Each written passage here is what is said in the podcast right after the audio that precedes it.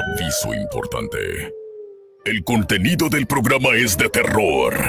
Se recomienda que si el programa es escuchado por un menor, se haga en compañía de un adulto. Los relatos y comentarios son responsabilidad de quien los narra. Buenísima. Ha descubierto el hilo negro del terror. La mano macabra. Relatos, historias y sucesos reales en voz de quien los ha vivido. La mano macabra. El miedo se apoderará de ti. Buenos días, buenas tardes, buenas noches, donde quiera que tú te encuentres. Yo soy Vane y te doy la bienvenida a este tu programa, La Mano Macabra, en donde siempre estamos tratando estos temas terroríficos, casi tan terroríficos como mi amigo Siete Rayos Lobo, que en unos momentos estará con nosotros, como siempre, de anfitrión aquí en La Mano Macabra. Y pues bueno, quiero iniciar en lo que todo esto se, se acomoda, dando una noticia paranormal eh, una noticia que a, mí se me hace muy interesante. No sé si, si sepan, lo he platicado algunas veces ya eh, aquí en el programa. Eh, soy músico, aparte de, de, hacer esto de la investigación de sucesos inexplicables. Y hay una noticia esta semana que me estuvo llamando mucho la atención. por varios aspectos. Primero, y esto es en serio lo que les voy a decir, no, siempre estoy bromeando, esto sí es, el grupo en el que toco me robaron a mi baterista, y se fue con un cantantucho, este, perdón que tenga la catarsis aquí con ustedes, llamado Luis Miguel. Entonces Luis Miguel me robó mi baterista y se lo llevó de gira, este, para, como percusionista de su banda. Entonces, por ahí va mi noticia, porque esta semana les voy a contar algo que les va a poner, eh, ahora sí que los pelos de punta, porque se trata precisamente de esta gira de Luis Miguel el sol de México, el ídolo de multitudes, el cantante que ha conquistado generaciones enteras con su voz y con su talento, y hasta mi baterista que se robó. Pero, pero, ¿qué pasaría si les dijera que Luis Miguel, el que están viendo ahorita en Argentina, porque acaba de empezar ahí la gira, el que están viendo en el escenario no es el verdadero Luis Miguel? ¿Ok? ¿Qué pasaría si les dijera que se está tratando se está tratando de un doble, un impostor, un farsante que se hace pasar por él.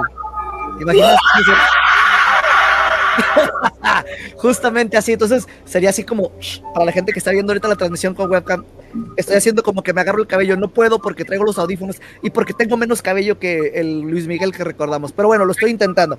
El caso es de que eh, esta teoría. Mi, querido Vane. Ah, caray, una voz de terror. no es Luis Miguel. No es Luis Miguel. Así es como, como ahorita no es Siete Rayos Lobo. Es, es, la inteligencia artificial y para allá va la noticia ahorita, ¿eh? Siete. Bienvenido, Siete, malas noches, ¿cómo te encuentras? Mi querido Vane, malas noches para ti, eh, malas noches acá en la Ciudad de México. Bien, aquí mira que tú sabes que aquí en la Ciudad de México es un embotellamiento tremendo lo que hay, pero, pero llegando, llegando. Venimos de Santa Fe, ahorita venimos de Santa Fe porque les traemos ahí una noticia que, bueno, les va, les va a causar, les va a causar impacto, ¿eh? Buena noticia, buena noticia para el programa, les va a causar impacto, pero se lo vamos a dejar hasta el final del programa, les vamos a decir qué es lo que pasa. Y vamos a continuar con las noticias, Vané. Así es, entonces estamos hablando de que Luis Miguel ahorita en Argentina, donde empieza su gira con mi baterista, es en serio, con me robó mi baterista. Entonces, eh, según la hipótesis que dice que Luis Miguel actual, el que estamos viendo, es un doble argentino contratado por el propio cantante para suplirlo en sus conciertos. Y Van a decir, pero ¿por qué? ¿Cuáles son las pruebas de esta increíble afirmación que estamos dando esta noche? Pues bien, hay varios indicios, siete, que apuntan a esta posibilidad. Y ahí te va, así rapidísimo, ¿eh? Sí. No, me tardo más de 50 minutos en esto. Primero, primero, la diferencia física entre Luis Miguel de antes y el de ahora. Este, algunos fans han notado que el cantante luce muchísimo más delgado, este, más joven, más maquillado y con una nariz distinta, ¿ok? Distinta la nariz. Eh, dicen que es, al menos que sea sometido a una cirugía plástica o que se trate de otra persona. Y segundo, dicen que la voz del cantante están afirmando exactamente. Han detectado que el Luis Miguel actual canta con, una, con, un acento diferente, más ah, ¿cómo sería? Más, argentino, que mexicano. Es más Qué boludo.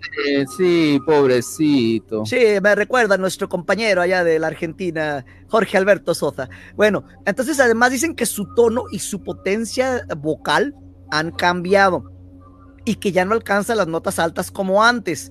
Entonces, las, dicen, se ha perdido la voz por el paso del tiempo o se trata de un imitador, cualquiera de los dos, eso es lo que está, se está ahorita. Tercero, y ya casi acabo, nomás son 87 puntos. Tercero. espérame tantito, déjame en ese punto, porque déjame decirte que eh, con Dios con los argentinos es tan noble que les mandó también el sol para allá che, che boludo. Che boludo. A todos los hinchas que están ahorita ya. Es que no, y no solo tienen el sol, tienen al, Dios ahorita y al anterior. Tuvieron a Maradona y ahora tienen al Messi, ¿verdad? A Messi. Exactamente, quieren acaparar todo el mundo. ¿Qué es lo que pasa con los argentinos? Entonces ahí te va, tercero la actitud del cantante. Algunos fans están observando que Luis Miguel, el actual, es más frío no sé cómo le tomaron la temperatura, pero dicen que es más frío, más distante, más aburrido. O sea, y nótate que, nota aquí, dice más aburrido, no que es aburrido, que no que es más, o sea, que ya era aburrido, pero que ahora es más, y que es menos carismático que el de antes. Y yo le voy a agregar, le voy a agregar algo a esta noticia 7, a, este punto número 3, y que me robó el baterista. Ok, y dicen que ya no interactúa con el público como solía hacerlo, ni que está mostrando la misma eh, pasión y emoción por su música. Dice, ¿será que ha perdido el interés por su carrera o será que se trata de un doble? Pues, ahí están los puntos que se están dando. fíjate que en, ahora sí que dando mi punto de vista acerca del mismo punto de vista que tú estás dando del número 3, yo creo que no es que no es que no le interese su, su carrera a Luis Miguel. Aquí más bien a Luis Miguel le interesa, le interesa su carrera, que él ya no puede, ya no puede cantar, ya no puede hacer muchas cosas, es una realidad. Ahora, esta, esta, este mito de que no es el verdadero Luis Miguel no es de ahorita, ese mito ya tiene muchos años, desde que grabó La Incondicional, ¿sí? La, Incondicional fue, cuando grabó La Incondicional, eh, ya se decía que no era Luis Miguel, que ya era un doble de Luis Miguel, que según a Luis Miguel lo habían congelado, que, tenía, eh, estaba en una cápsula de tiempo, o sea, hubo varios mitos. A lo mejor estas fueron, fueron fantasías, fueron falsedades en ese momento, pero lo que sí es una realidad ahorita, que las cosas que se están viendo con Luis Miguel, aunque haya tarotistas que digan que, que no, que sí, que es el verdadero Luis Miguel y que este, ya, ya lo checaron con su tarot y ya lo checaron con los dioses y con los demonios, no es tan, eh, tan así. O sea, yo creo que es válido, aunque Luis Miguel no esté muerto, yo creo que es válido que él pueda sacar un imitador, sacar un imitador y pagarle y él seguir cobrando. Eso yo creo que sería lo más lógico. ¿No? Y sería, y sería estar cobrando una cantidad buena, pero ya con el consentimiento de él. Sería maquiavélico. ¿No? Imagina, eh, hace, hace, ¿qué será? Unos tres meses atrás salió una noticia de un cuate en alguna ciudad, que no estoy seguro si fue en Ciudad de México, creo que no, pero que cantaba igualito que, que el sol. No, no sé si viste este, este, muchacho en las calles así. Sí, este, sí, sí. De hecho, fíjate que. no la colecta, ¿no? Ahí con una canastita. Exacto, pero, pero es que es lo que te digo. O sea, yo creo que no es. Eh, en todas las, en todos los, géneros musicales y en todas las épocas, y yo creo que no ha sido el único eh, cantante, actor eh, que ha tenido esos mitos. Pedro Infante, ahí está Pedro Infante con Antonio Pedro, que, que era idéntico, era idéntico. Y, Toño Infante, que es amigo mío, dice que no era su sobrino, que, no era su tío, que él no era su tío, que Antonio Pedro no era su tío, aunque César Augusto Infante diga que sí, que, ese, que él era eh, el verdadero Pedro Infante, eh, Antonio Pedro, que él era el verdadero Pedro Infante y César Augusto Infante lo asegura, ¿sí? Él, eh, lo que es la, ahora sí que Toño, Toño Infante, Toño Infante dice que no. De ahí dice Charlie de Nesayor, tarde, pero seguro, tarde, pero sin sueño, se dice mi querido, mi querido Charlie de Nesayor. Aquí estamos ya a todos. Bueno, eh, en nuestro caso sería tarde, pero bien feos. Tarde, pero horrible. Oye, vamos a los anuncios y regresamos, vamos al corte comercial. ¿A y ya es hora? No es cierto. Sí, de verdad. Demonios, ya es hora. Vamos al corte y regresamos. Estás aquí en La Mano Macabra. Ya regresamos. ¿Sigues aquí? Porque el miedo se apodera de ti. La mano macabra. Y bien, bien, ya estamos de regreso aquí en lo que es la mano macabra. Muchas gracias a los amigos que nos escuchan. A Charlie de Nesa Terror dice, ahí estoy, dice tarde pero sin sueño, dice, y me manda una, una, este, unas manitas hacia arriba. Dice, manda, eh, aquí te, te mandan saludar, dice, saludos a, a Vane, dice que están muy buenos sus programas, ya lo estoy escuchando también en Spotify. Ah, bueno, pues ahí está, dice, está, está bueno. Y si quieres pertenecer al club de los macabromaníacos, manda un mensaje de texto al 55 34 92 53 85. Dice Alice Ulises, dice Jiménez de Terror en Tlatelolco. Dice, ahí estoy, dice, bueno, pues ahí estoy muy pendiente. Soy Ulises, méteme al club. Dice, ok, bueno, pues ahí está. Oye, Ulises, perdón, perdón. Sí, quiero interrumpir, Ulises. Sabes de que es bien difícil ese club, a pesar de que llevo muchísimo tiempo como coanfitrión todos los lunes de este programa. No, espérame, no, espérame, pero estoy haciendo mi punto. No me han admitido al club. Entonces, te digo que es difícil. Tienes que mandar la original, tres copias. Este, no sé con cuánto te tengas que dejar caer con una feria, porque por más que lo intento, por más que participo aquí en el programa, nomás no me han dejado entrar a ese club de terror. Mi querido Vani, Buena suerte, Ulises. Ahorita tendrás buena suerte. échale, échale, mi querido Vane. Oye, eh, ¿qué tema tenemos el día de hoy? A ver, platícanos. A ver, así rapidito se va a estar conectando con nosotros ahorita eh, Walberto, porque él de primera mano nos quedamos platicando la semana pasada. Walberto Constein, que es una de las personas que han tenido contacto con una especie de amenazas de de lo que son, eh, pues la semana pasada les estábamos llamando hombres de negro. Eh, ahorita lo, lo, estaremos conectando y vamos a, darle un poquito de, seguimiento a eso. Y para anunciar que próximamente también voy, a estar en, en, la Ciudad eh, de México. Este, voy a estar dando la vuelta para ver si puedo estar ahí en cabina con, con mi buen amigo Siete para que nos estén esperando. Y, y si Siete organiza este, alguna investigación, no sé, podemos invitar a, toda la gente que nos escucha a que nos acompañe. Sí, ¿qué te parece si hacemos, armamos una investigación a un panteón? Eso sería eh, espeluznante y a lo mejor, fíjate, Ulises, eh, esa sería como mi prueba de fuego, el ir con, con ustedes a una investigación y a lo mejor ahí me gano el derecho de entrar al club. Va, ok, entonces todavía no te voy a meter ahorita. Tú mismo pusiste tu regla. Él mismo puso su regla. No, pues ya, hice todo lo posible. Es más, creo que hasta soy amigo del anfitrión del principal y ni así puedo entrar. Imagínate lo exclusivo que es ese grupo.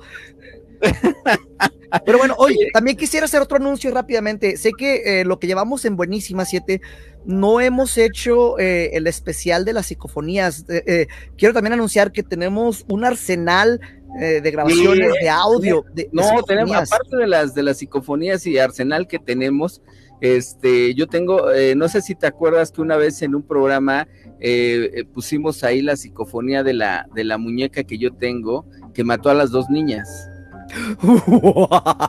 Pero si te atreverías a pasar ese audio aquí también en la radio? Sí, fíjate que estaría, estaríamos pensándolo bien porque es un audio fuerte y también el, audio de eh, cómo escucha a un esquizofrénico. Oh, eso está, está, está muy bien. Sí, cómo escucha un esquizofrénico. O sea, vamos a poner el audio de, todo lo que está escuchando, cómo escucha un esquizofrénico. Hay varias voces que escucha un esquizofrénico, pero lo vamos a reproducir y, así como lo van a escuchar ustedes en la radio, así es como escucha un esquizofrénico. Eso estaría genial. Eh, ¿A ti te molesta si me pusiera a hablar yo solo? No. No, no te estoy hablando a ti, ¿eh? Ah, ok. okay. caí, Caíste, caíste en la voz del esquizofrénico. Entonces, este, este es bueno, ¿eh? ¿Eh? y sabes de que ahorita que están hablando de fantasmas, este, a ver si quiero también eh, hacer una presentación que próximamente vamos a tener con, con nosotros a, un invitado que, que era también eh, buen amigo de, del padre Carlos Montelongo. Ah, sí. Eh, que en paz descanse. Este, un exorcista. Exactamente, estuvo con nosotros en algunos exorcismos y lo estamos diciendo así bien a la ligera. Este, eh, estuvo también ahí este, un, personaje con el nombre de, de, Angra. Entonces, en algún momento lo, también lo estamos dando así como lo que viene a, futuro, ¿no? En, algunas de las cosas. Entonces, Angra estuvo. perdón, fíjate que el padre Montelongo, eh, para los amigos que nos están escuchando, el padre Montelongo fue uno de los de, los exorcistas reconocidos eh, por el Vaticano y él era exorcista de Chihuahua.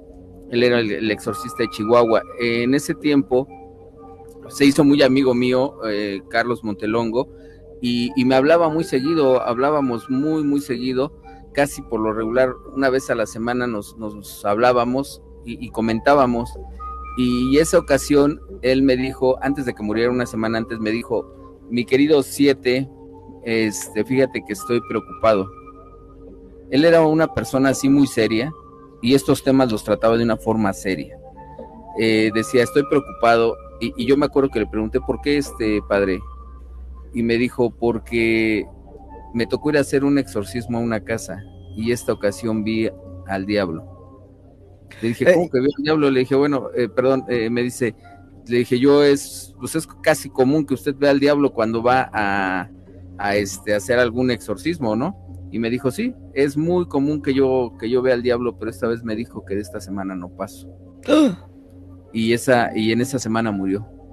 Y, bueno, eh, ah, mm, esto es difícil de decir, él, era invidente, entonces para ver el diablo lo veía de una manera espiritual muy fuerte, ¿no? No sé cómo, cómo podría abrir un, un, ojo a, ese tipo de cosas, pero sí tenía eh, una, una energía muy, muy interesante, muy densa, diferente. Me acuerdo que participaba mucho con nosotros eh, y ahorita quiero, ya que estamos hablando de él, vamos a ver si, si podemos traer un invitado también a que, a que platique un poquito de, Carlos y lo que pasó en esa ocasión. Este, tuvimos un exorcismo, como bien lo mencionas, siete, pero nosotros fuimos a una investigación en la cual no estábamos buscando este, hacer eh, un, exorcismo, pues, o sea, estábamos eh, haciendo una investigación paranormal vamos a, llamarle entre comillas, de, rutina, cuando algo se empieza a salir de control. Eh, esta, historia es muy interesante, a lo mejor un día la, contamos así completa y fue de las primeras veces que nos acompaña presencialmente eh, el, padre Carlos, eh, el exorcista, porque tuvo que ir a hacer un exorcismo con las personas que estaban en esa casa Posteriormente participó, y esto es así como que mucha gente va a decir, esto es contradictorio, participó en la creación de la Ouija Suprema que tengo guardada en un estuche así cerrado con candado. Y, yo le pregunté que por qué, y dijo que tenía que ir a balancear y hacer un equilibrio de lo que estaba pasando ahí con, los brujos que estaban aportando para, para, esa tabla. Entonces, es todo un personaje, fue este, este, este padre. Yo aporté para esa tabla, ¿eh? Sí, sí, no, es que todos los, todos los que participábamos en el programa pusimos nuestro granito, nuestro granote, nuestro ladrillo ahí para, para la construcción de, la, de, la, tabla. Por ejemplo, la última añadición a esto es el cursor que tenemos, que me lo trajeron, no voy a decir quién, que se llama Siete Rayos, este, lo trajeron de un panteón, no voy a decir que se lo robaron de, una, de un ataúd, y está hecho de madera de un ataúd, entonces, eh, de, de un muerto. Eh, entonces, ya, para que se vayan dando cuenta del tipo de Ouija que tenemos encerrada bajo candado, literalmente bajo candado.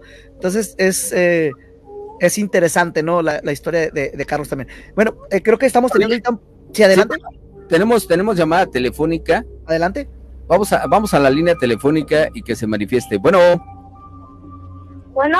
Bueno, bueno, ¿quién nos habla? Nos habla eh, Edgar Rómulo Flores. ¿Quién? Edgar Rómulo Flores. Edgar Rómulo Flores. Mi querido Edgar, ¿de dónde nos llamas? Desde Azcapotzalco. Azcapoterror. Desde Azcapoterror nos estás hablando, mi querido Edgar. Oye, mi querido Edgar, fíjate que tenemos a Vane en la línea telefónica, también te está escuchando, y él está en lo más, en lo más alto de la República Mexicana. Te está escuchando también, y, y ahorita te va a saludar, pero platícanos qué nos quieres comentar el día de hoy. Bueno, tengo varias historias de sucesos que me han pasado a mí, de paranormales, pero hoy les vengo a relatar uno que me dejó en shock. Te dejó en shock, ok. A ver, platícanos. Bueno, pues yo una vez pues me encontraba durmiendo. Ajá. Mi papá también estaba durmiendo. En eso mi mamá pues se bajó a una a la sala que tenemos acá abajo. En eso, en eso cuando ya se iba a salir hay un duende. ¿Cómo, En cómo, eso cómo? Mi mamá como que se queda quieta y como que le quería preguntar, ¿tú qué haces aquí? El duende se subió por las escaleras, mi mamá lo persiguió, cuando ya se subió ya no estaba. Oye, mi querido Edgar, antes que nada que te salude Vane. Vane, adelante. Edgar, malas noches. Así que un duende en tu casa. Eh, qué miedo. Me gustaría que, que buscaras eh, Duende de verdad, Ciudad Juárez, para que veas un video que subimos este, de algo y que lo compares con lo que se vio y que nos digas si, si es lo que tuviste. Bueno, siendo sincero, yo no lo vi. O sea, fue mi mamá el que lo vio porque yo estaba dormido.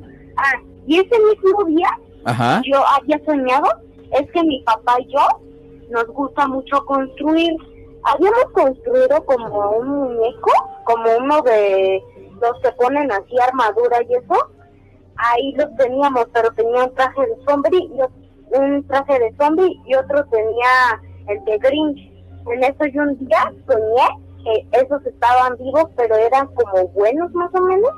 En eso como que me saco de onda y despierto del sueño y siento que me agarran el brazo. Volteo y no hay nadie. Ah, Miro abajo de mi cama y no hay nadie. Ok. Oye, mi querido Edgar, yo quiero, tengo algunas preguntas que hacerte para descartar otra posibilidad de que, porque dentro, fíjate que dentro de lo que son los duendes hay diferentes tipos de, de duendes. Están los chaneques, están los duendes, están los aluches, están los elementales, están los elfos, ¿sí?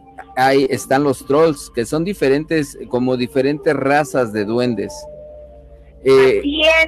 a es mí- que mi mamá me contó esto. O sea, yo no estoy 100% seguro. O sea, mi mamá me lo contó. Ajá, tu mamá te lo contó, pero ¿cómo, cómo te contó, cómo te lo relató? ¿De qué tamaño era el duende que, que, que vio tu mamá? Pues me contó que estaba en las escaleras y ya allí, en eso lo vio, pero era más o menos, medía como un, como 40 centímetros más o menos. En eso sube corriendo, Ajá, como que ella vio que se fue hasta arriba.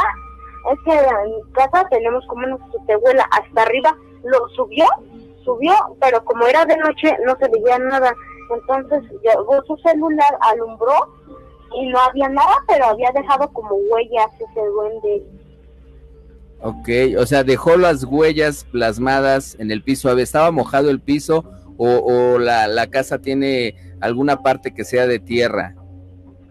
No, no específicamente, pero en el patio tenemos como una zona hecha de como de piedra, pero cuando subió mi mamá, este hacía como pisadas blancas y como que marcó que se había ido por la ventana. Ok, ok, ¿alguna pregunta, Vane? Pues eh, quisiera a lo mejor decirle a Edgar que pues que tenga eh, que afronte estos sucesos con cautela, que mantenga una mente abierta a posibilidades eh, pues más allá de la comprensión regular que tenemos como humanos. Y fíjate, aquí es lo interesante que le voy a decir, eh, Siete y Edgar, a ver tú qué me dices.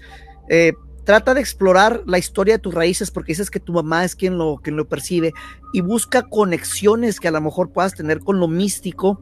Confía en tu intuición ahí de lo que pueda haber y a lo mejor empiezas a encontrar un camino dentro de todo esto que es lo paranormal. Te voy a decir cómo empecé yo en todo esto, Edgar, escuchando precisamente un programa de radio en el cual dijeron no crean nada de lo que les estamos presentando, vayan y búsquenlo ustedes mismos. Y es por eso que sigo aquí ya muchísimos años después. Entonces, te hago esa invitación, te escuchas muy joven, Edgar, y, a lo mejor si, si empiezas a buscar, puedes empezar a abrir unas puertas interesantes que van a, a darte un panorama diferente de la vida.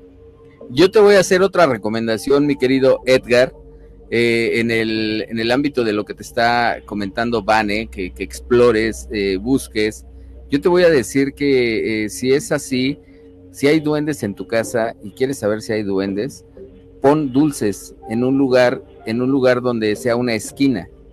O sea, en una esquina pon dulces y alrededor de esa esquina o alrededor de los dulces pon harina, harina, harina de, sí, o talco, harina de, de esa de trigo, arena maicena, de, muy finita, y este, y ponla alrededor. Entonces, así tú te vas a dar cuenta si eh, los duendes agarran los dulces o un juguete. Los duendes son muy, muy curiosos. ¿sí? Son como medio juguetones. Son como medio juguetones, exactamente. Entonces tú puedes explorar eso y, y, vas a empezar en un mundo, en un mundo paranormal que es de verdad en serio fascinante. A, mí, a mí en lo particular, me encanta esto del mundo paranormal, me encanta esto del terror, me encanta eh, sentir eh, cómo no nada más somos los únicos que, pueden existir en, esta, en este mundo, ¿verdad? Y que somos energía. Entonces, explora y como te dice Vane, pues ahí vas a empezar a lo mejor una carrera paranormal que a lo mejor tú en algún momento vas a estar atrás de estos micrófonos y que se siga conectando aquí en, la mano macabra, ¿no? Oye, y que busque el duende que tengo en YouTube, busque el mundo paranormal de Vane, duende real, y ahí va a salir algo interesante. Eh, la semana pasada dejamos el programa en una, en una nota súper interesante que me gustaría Nos vamos y regresamos. Exactamente, y vamos a hacerlo justamente al regresar. Recuerda que estamos en 15:30, buenísima, aquí con Siete Rayos Lobo y con el terrorífico Vane. Vamos y venimos, no te nos vayas, la mano macabra. Ya regresamos. ¿Sigues aquí? Porque el miedo se apodera de ti. La mano macabra. Bien, bien, ahora sí ya estamos de regreso en esto que es la mano macabra.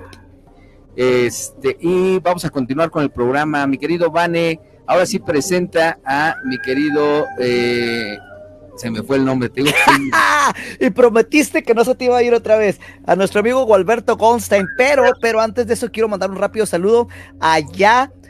Aquí estamos hablando de terror. Gualberto Goldstein con nosotros desde Estados Unidos, en algún lugar que no vamos a decir para que no vayan a acosarlo los agentes del terror. Eh, Gualberto, malas noches, ¿cómo estás?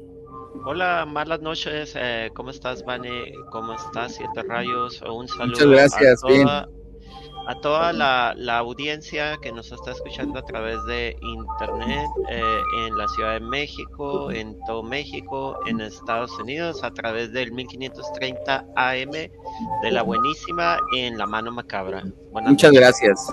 Bueno, así rápidamente, no, no tenemos mucho tiempo, Gualberto, pero el programa la semana pasada se quedó súper interesante porque nos estabas comentando acerca de los avistamientos que tú has tenido, cómo los has podido videograbar, cómo los presentaste ante los medios y cómo se te amenazó.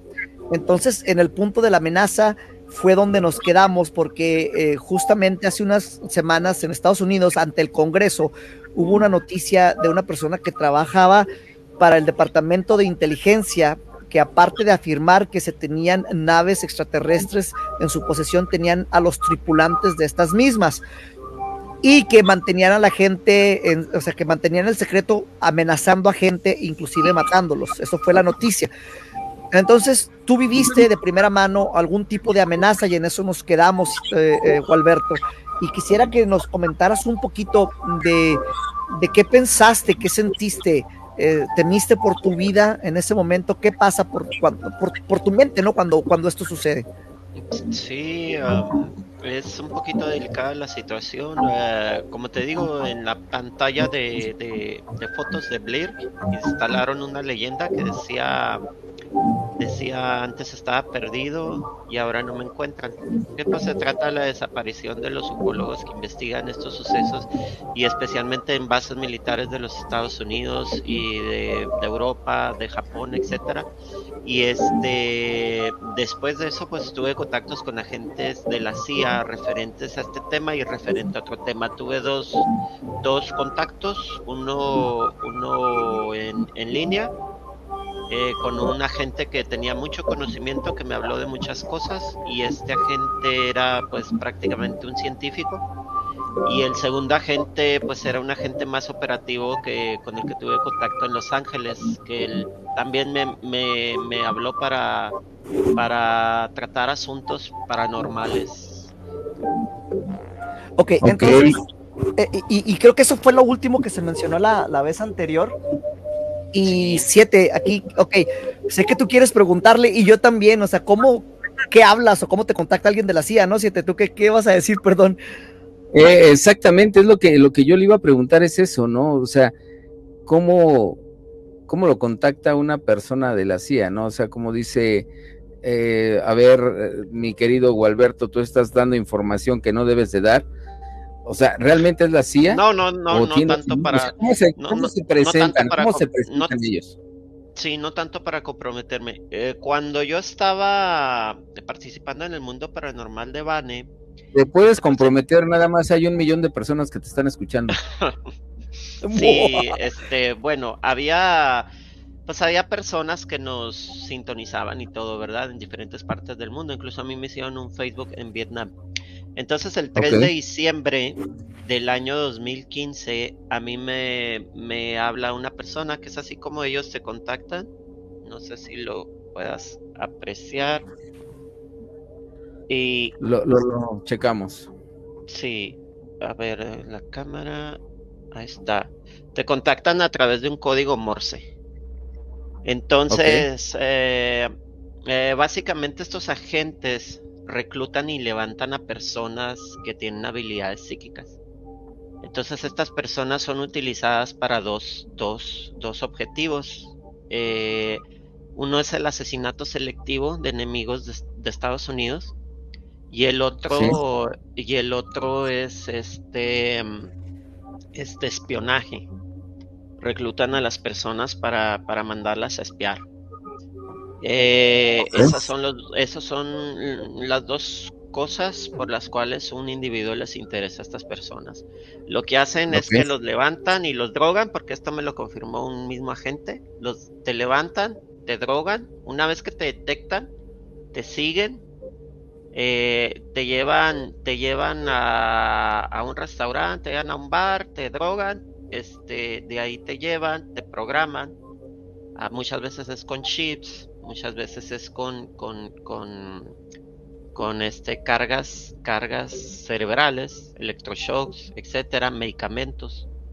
Este, y si gustan andar en este tema, hay, para las personas que sepan inglés, hay un documental muy interesante por el periodista Bruce Burgess, el periodista británico Bruce Burgess, que se llama MK Ultra, CIA MK Ultra Candidatos Manchurian asesinos controlados. Bueno, cuando a mí me contacta este primer agente, me manda, me manda este bastante información, me dice, me dice, como yo no le contesté en aquel tiempo, yo no sabía utilizar el código Morse. No sé si recuerdas, Vane, al, al hermano este Ricardo López de la logia de Morelia, Michoacán.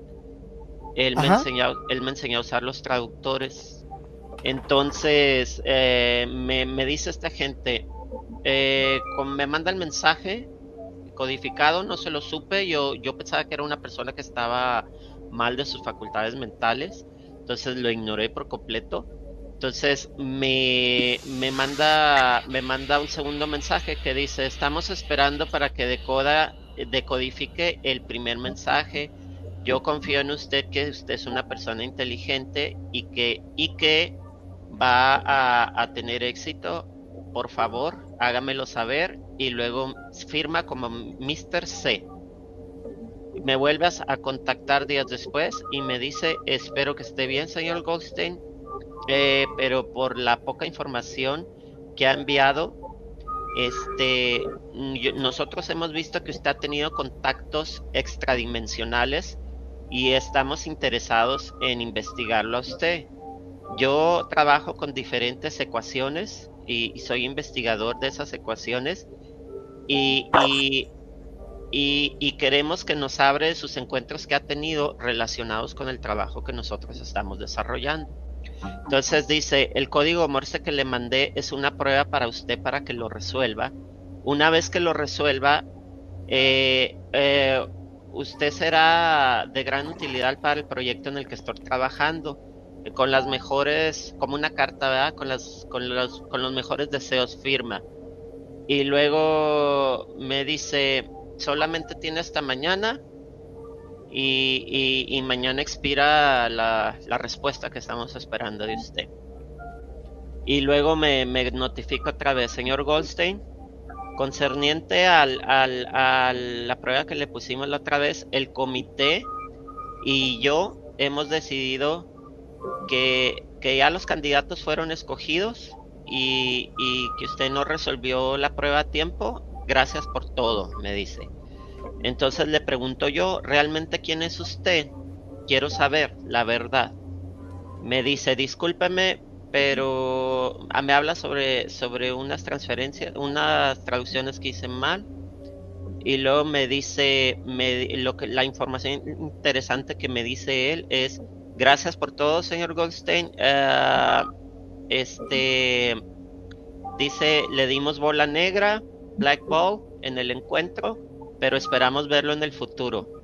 Entonces cuando me dijo la palabra Black Ball, pues yo sé que está relacionada con el Illuminati, con las logias masónicas, con los grupos de poder, etcétera, etcétera. Entonces ahí fue cuando yo ya, ya comencé a ver las cosas en serio, cuando me mencionó la, bola negra. Entonces le dije, eh, discúlpeme, pues qué infortunado soy de no ser parte del proyecto. no sé si soy yo, siete, o se está cortando también de tu lado. No, no, no. Eh, se está escuchando bien. Yo estoy bien acá también. Entonces aquí es cuando comienza a revelar él cierta información. Dice el proyecto Venus es una subdivisión de una gran, de una mayor a un grande organización. O sea, todo está en inglés, se los estoy traduciendo. Este que tiene parte en los Estados Unidos y ellos también hacen investigaciones sociales, políticas concernientes en asuntos de, del interés general como, como el hambre progresa, las deudas, las guerras y cómo, cómo tratar de evitarlas. Nuestra organización está localizada en Stuttgart, Germany, porque este personaje estaba en, en Stuttgart, Alemania. Este, y, y nosotros escogemos a ciertos individuos de todo el mundo con intereses particulares en diversos temas. Yo he mencionado previamente que usted ha tenido encuentros extraterrestres, o sea, él sabe de cosas que ni siquiera yo sé, porque esta persona dice, usted ha tenido encuentros extraterrestres y extradimensionales, así, así lo dijo. Y el comité usa interacciones y, fórmulas y diferentes ecuaciones en diferentes ramas para, para las personas en, en usando estos temas. Entonces, eh, o sea, te mandan acertijos y los puedes resolver, te dejan un poco más de información y ven hasta dónde puedes de alguna manera funcionar. Sí, estás, están, perdón, yo creo que aquí están midiendo tu, tu este capacidad, coeficiente, ¿no? el coeficiente, ¿no? Sí, también, también, sí, de hecho sí, o sea, ellos ponen pruebas para ver qué tanta información tiene uno o qué tanta información recuerda uno o qué tanta información las víctimas levantadas recuerdan, porque cuando ellos ellos levantan y terminan con una persona, levantan a estas personas, cuando esta persona termina sus misiones y a ellos ya lo dejan de utilizar, hacen un borrado de memoria el borrado de memoria es una cosa terrible porque comienza cuando hay el desbloqueo. Sí. Bueno, entonces las víctimas comienzan a recordar ciertos hechos y ciertas entrevistas con estos agentes en diferentes partes. Entonces, entonces este se siente, ¿cómo les explicaré? Se siente algo en el cerebro que duele, lastima y sientes que estás viendo un programa de televisión y de repente te lo corta y solamente puedes ver como entre 4, 5 segundos, 3 segundos los encuentros que tuviste que te borraron y, y tu cerebro los detecta como reales. Ahora, los agentes tanto de la CIA como del FBI tienen oficinas en centros comerciales, eso es lo que la gente no sabe. Entonces tienen ventanas ocultas. Sí, sí. Eso se los puedo asegurar porque tengo, tengo un pariente lejano que hace, que hace construcciones y, él mismo me ha comentado que, les hace, que les hacen oficinas a estos agentes y las ponen en zonas tan públicas que nadie sabe. Cuando están espiando a ciertas personas, eh, por ejemplo, espían de, de enfrente del edificio o dentro del centro comercial a las personas y nadie lo sabe. Tanto el FBI como la Agencia Central de Inteligencia utilizan esa táctica aquí en los Estados Unidos. La, la segunda, las reuniones eh, con estos agentes son en bares, son en oficinas y son en sitios públicos como parques y en lugares y en lugares este de, de interés de turistas. Por ejemplo, en el Hollywood Boulevard en lugares bien públicos, al lado de un árbol de Navidad, al lado de un estudio fotográfico, ahí son las reuniones que se tiene con estos personajes. Entonces comenta esta persona, eh, dice, bueno, este, nosotros creemos que usted es un buen candidato y lo esperamos considerar en el próximo, próximo selección, ¿verdad? Del, del Black Ball. Y ya le comenté yo, no, no le contesté el inbox por no, no porque fuera por falta de interés, sino porque, porque, porque le, dije, eh, no he tenido tiempo, fotos, información en su perfil, no he podido ver. Y ya pues le comenté yo a lo que, a lo que yo me recibía. Y luego él me dice, si se refiere usted, porque era muy, era muy respetuoso, si se refiere usted a la masonería, le puedo decir que todos nosotros hemos pasado por esos niveles. Yo he pasado por el nivel 33, grado 33 de la iniciación hace tiempo atrás. Entonces me dice, eh, me, aquí es donde me comienza a hablar con de los implantes supuestamente extraterrestres. Me dice cómo neutralizarlos. Me dice, me dice, yo preferiría tomar un baño de agua tibia, dice, con la temperatura adecuada para, para meterle eh, humedad a esos microprocesadores hasta que dejen de transmitir. Así me dio el secreto de cómo dejaban de transmitir. Tanto wow. sí, entonces me, me habló de una, de una máquina que le llaman el dimensional y ahorita, les, ahorita llegamos a ese punto porque ese punto es muy interesante. Y luego me dice, así como usted sabe, la tecnología GPS utiliza una triangulación satelital en orden de conseguir la latitud y, y, el, y el, punto de, de, cierto objeto. Así es como funcionan estos, estos, estos transmisores. Mucha gente eh, ha, ha, comentado que, que, les ponen un, un, un chip de rastreo debajo de la piel por seres extraños. Dice, y esto, eh, la que los, nos concerne, dice que esos, esos, esos eh, objetos no usan la triangulación. Dice, es tecnología muy distinta, dice, la que, la que utiliza la CIA, la que utilizan los extraterrestres. Dice, aparentemente ellos usan ondas infrarrojas para localizar a su objetivo. Dice, eh, dice, having said that, uh, dice que, que, cambian dramáticamente de temperatura y me manda unas fórmulas que desconozco, un triángulo y una T en mayúscula. Dice, eh, del implante del microprocesador y la, localización viene resultando inexacta en un radio aproximadamente a dos millas. Dice, eh, eso es lo, dice que pues estos seres saben cuando una persona es localizable solamente en un rango de dos millas a la redonda, es lo que me informó la gente. Y luego me dice, me dice, em, me, pregunta pues de los microprocesadores, que si yo tengo y todo. Y luego dice, hemos encontrado algo en nuestra investigación. Dice, aparentemente estos seres extradimensionales marcan a la gente con microprocesadores cuando estas personas viven fuera del sistema que está planeado por la élite, o sea, por, por, por, la, la sociedad, ¿verdad? Dice que cuando estas personas que, o sea, para decirlo coloquialmente, todos los levantados por los extraterrestres, dice que son personas que no, ellos, los extraterrestres, consideran dignas de estudio por no ser funcionales en la sociedad. Dice, dice, aparentemente estos seres extradimensionales marcan a la gente con microprocesadores que viven fuera del sistema. Cuando ellos no producen nada a la sociedad, o, dice, o, cuando dejan de trabajar por cierto tiempo de años. ¿Hubo algo de estos microprocesadores durante el COVID, Alberto? Pues no, no. Pues imagínate, habría millones y millones y millones. Oye, pero por ejemplo, bueno, esta, esta parte vamos a, empezar a, a este a recortar el tema aquí tantito no sí, apenas venía lo interesante, ¿eh? porque son, uh, eh, o sea, me contó muchas cosas. Puedes, o puedes, puedes sintetizar un poquito más para llegar a lo interesante, porque tenemos también ahí unas sorpresas. Entonces, sí. a ver, por favor.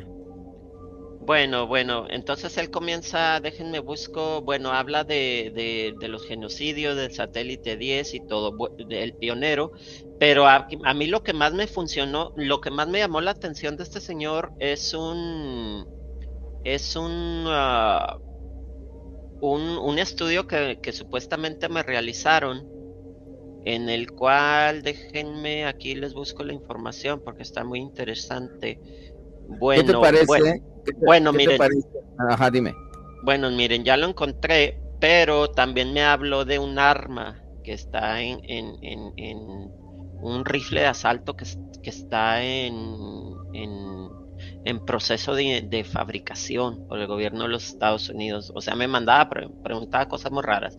Dice, dice, dice, por ejemplo, dice, dice, señor Goldstein, dice, hemos alcanzado la quinta dimensión, dice, y podemos ver, dice, de, podemos ver eh, objetos, dice, animados y a todas las personas de, eh, eh, bueno, ahorita nos encontramos en la, en la, en la, en la logia masónica de Stuttgart. Dice, por ejemplo, dice, su madre se llama, me dijo, fulana de tal, me dio el nombre de mi madre.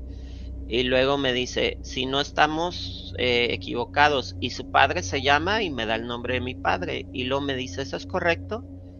Y, luego, discúlpeme que nos hayamos tomado la libertad de buscar esa información, dice, pero apenas la recibimos hace unas horas del comité y queremos asegurarnos que eso es correcto. Y luego entonces este comienza, comienza a hablar de una, de una máquina que se llama el dimensionador que es con la que con la que ven a las personas, ellos utilizan, con la que saben de ¿Qué te parece, ¿qué te parece, mi querido Gualberto? Mi querido Gualberto, ¿qué te parece si hasta ahí dejamos el tema y la próxima semana volvemos a conectarlos contigo? Sí, bueno, me parece bien. Eh, para dejar ahí ese suspenso, ¿qué es la máquina? ¿Cuál es esa máquina? ¿Qué había en esa máquina? ¿Te parece? Sí, Sí, incluso hasta me da las fórmulas, pues yo desconozco lo de las fórmulas, ¿verdad? Porque no soy científico, pero me da la fórmula que ellos utilizan. Ok, vamos, vamos a platicar de eso la próxima, vamos a platicar eso la próxima semana. Mi querido Vane, por favor, eh, nada más déjame anunciar esto, esto, esto es muy importante. Eh, por favor, nada más quiero anunciarles que ya está próximo, ya está próximo lo que es terror en Tlatelolco, donde estoy invitado a pertenecer a la este a, la logística de este de este evento sí estoy eh, invitado a pertenecer a la logística de este evento de lo que es el eh, terror en Tlatelolco que se va a llevar a cabo en septiembre y octubre septiembre y octubre del 2023 terror en Tlatelolco. Y tenemos también ahí a otra persona mi querido Vane por favor este, preséntala. Así es, la siguiente semana vamos a tener algo muy interesante, aparte de continuar con la máquina de Gualberto y estas cosas tan interesantes que siempre nos dejan bien emocionados con lo que está diciendo. Siempre cortamos cuando llegamos al punto más interesante, pero también tenemos algo mm, no relacionado con los objetos voladores, sino con lo espiritual, con las eh, cosas malignas y con los exorcismos. Vamos a tener a alguien que ha participado en, en lugares como Univisión, con Don Francisco, con así programas eh, internacionales y Angra se encuentra con nosotros ahorita conectado para la gente que ha estado viéndonos a través de la transmisión web.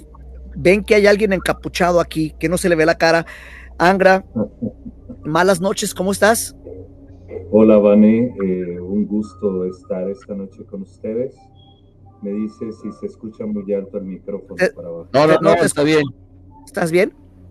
Pues un gusto estar con ustedes, volver a compartir contigo eh, este espacio ah, eh, con siete rayos. Un saludo para ti. Y bueno, pues dispuesto a hablar de muchísimas cosas que hoy eh, en esta era hay una apertura más grande hacia el satanismo, hacia la oscuridad, hacia todo aquello que te arrastra a vivir en una posesión. De hecho, este año ha sido un año que se han concretado muchas cosas eh, para la maldad, la unión inclusive de las iglesias.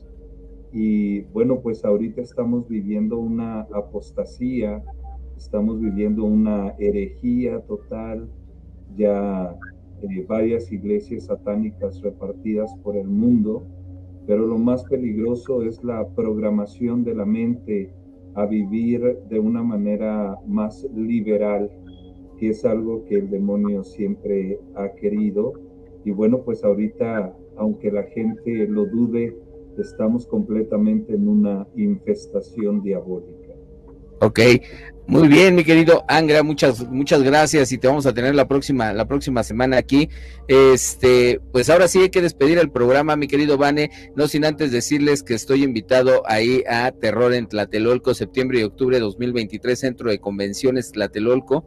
Vamos a, hacer, ¿a quién creen que capturamos? ¿Se acuerdan que hubo una eh, cuestión de una bruja en la Alameda?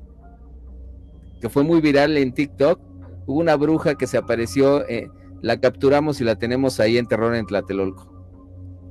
Vamos a, para que ustedes la vayan a ver, ahí, eso, nos fuimos a, hacer esa investigación, les pasé por ahí en TikTok yo que andaba haciendo esa investigación, ahí en, YouTube también ahí está esa investigación, y nos fuimos y capturamos a esta bruja ahí en Terror en Tlatelolco, ahí la vamos a tener para que ustedes la estén, estén viéndola. Mi querido Vane, muchas gracias, despídase.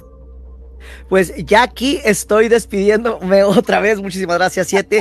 Y la, próxima semana con Angra y con Gualberto Goldstein. Angra, quiero preguntarle la siguiente semana qué pasó porque él estuvo directamente con Carlos Montenegro, Montelongo, Montelongo en el exorcismo que estábamos platicando hace unos momentos. Esto va a estar muy interesante. Creo que el programa de la, que, viene promete ser uno de los más, más intensos que hemos tenido, siete en la historia de nuestras transmisiones.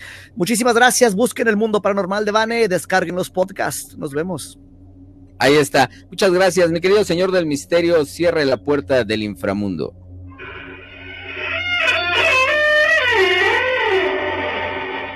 Ahí está la puerta del inframundo cerrada. También vamos a dar las gracias a la dama del guante blanco y que se lleve a la niña, por favor. Mamá.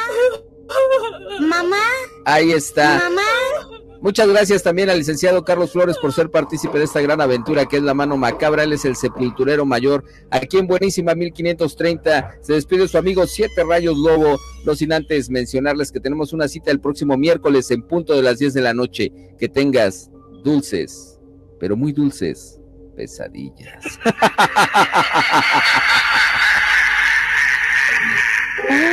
Aquí te has dado cuenta que no estás solo. Hay algo que te espera en lo más oscuro de la noche. La mano macabra. Aunque te escondas bajo las cobijas, no podrás escapar. Te esperamos en la mano macabra.